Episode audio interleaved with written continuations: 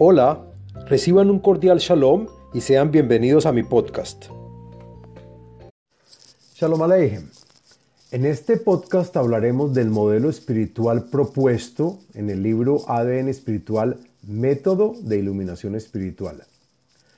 El modelo espiritual contiene entidades, las cuales definimos a continuación.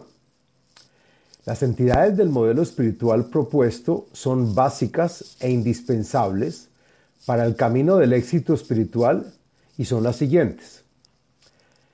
La primera entidad es el individuo como tal, que somos cada uno de nosotros y que es el átomo de la relación espiritual.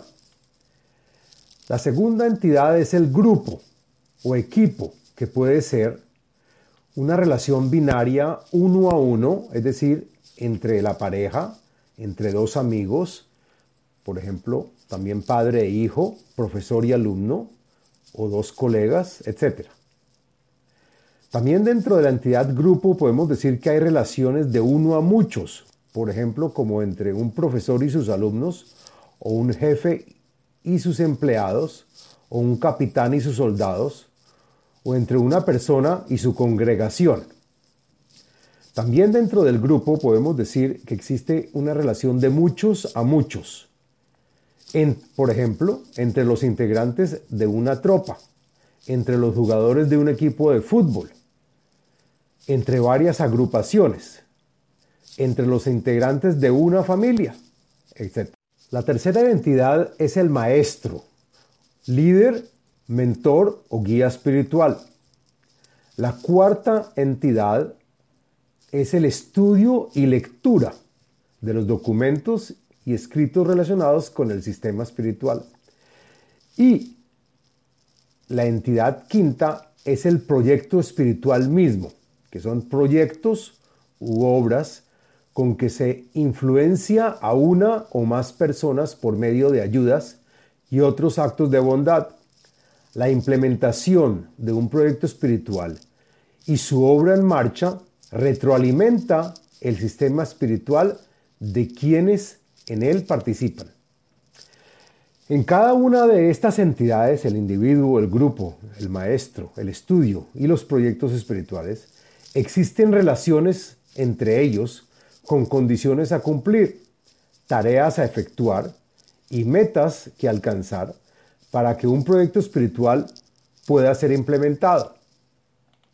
El modelo espiritual aquí propuesto está compuesto por dos círculos o ámbitos, a saber, el primer círculo o ámbito es el establecimiento y puesta en marcha, y el segundo círculo o ámbito es aquel de la acción espiritual, progreso y evaluación del nivel espiritual tanto del grupo como de la persona.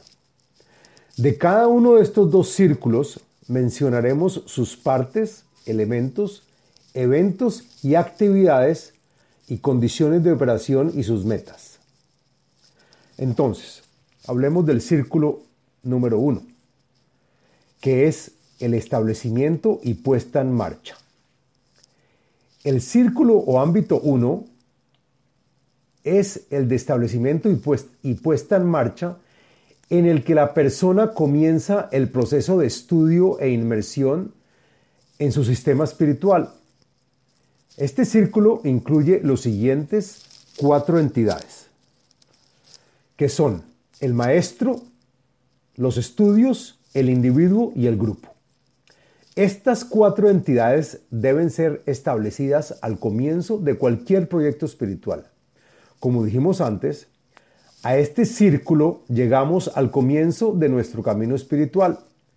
Pero hay también momentos en que la persona, estando en el círculo número 2, necesita realizar actividades del círculo 1, tales como conseguir otro maestro, pues el que tenía ya no está disponible, o conseguir un nuevo equipo o pareja. Ahora, quiero contarles las relaciones que existen entre estas entidades dentro del círculo 1. Las entidades del círculo 1 están relacionadas entre sí por medio de eventos, actividades de la siguiente forma. Un maestro puede enseñar y guiar a muchos individuos, es decir, hay una relación de uno a muchos. También un maestro puede enseñar usando muchos textos, una relación de uno a muchos, entre maestro y texto. Un maestro puede enseñar y guiar a varios equipos, en relación de uno a muchos, y un individuo puede pertenecer a varios grupos, y también en un grupo pueden haber dos o más personas, es decir, hay una relación de muchos a muchos entre el individuo y los grupos que pueden pertenecer. Y por último, un individuo puede estudiar varios textos o fuentes, y un texto puede ser estudiado por muchos individuos, siendo una relación de muchos a muchos. En este podcast vamos a hablar de la primera entidad, que es el maestro, líder o guía espiritual. Encontrar un maestro, líder o guía espiritual es una de las entidades básicas del círculo número uno. El maestro deberá enseñarnos el método de trabajo con la luz espiritual escrito en los temas de los libros sagrados. Como mencionamos antes, está escrito en las Sagradas Escrituras: consíguete un maestro y adquiere un amigo. Hay que conseguir o hacerse de un maestro que podamos exaltar, admirar y verlo como alguien con más y mejor entendimiento de la parte espiritual, que nos pueda guiar y enseñar, así sea como un padre guía y enseña a su hijo. Lo importante es que el maestro tenga más conocimiento y experiencia en el sistema espiritual y su funcionamiento. En ocasiones, el maestro puede ser a su vez un amigo que hay que adquirir. El maestro debe permanecer juntos a sus alumnos siempre y cuando ellos lo necesiten. Tan pronto como esta necesidad desaparece, a los alumnos que ya estén listos para continuar les llegará el próximo maestro. La meta del maestro es la de enseñarles a sus discípulos las reglas básicas y el comportamiento de las fuerzas espirituales, de forma que la persona comience a aprender a pensar, al mismo tiempo en forma independiente y en conjunto, en términos espirituales.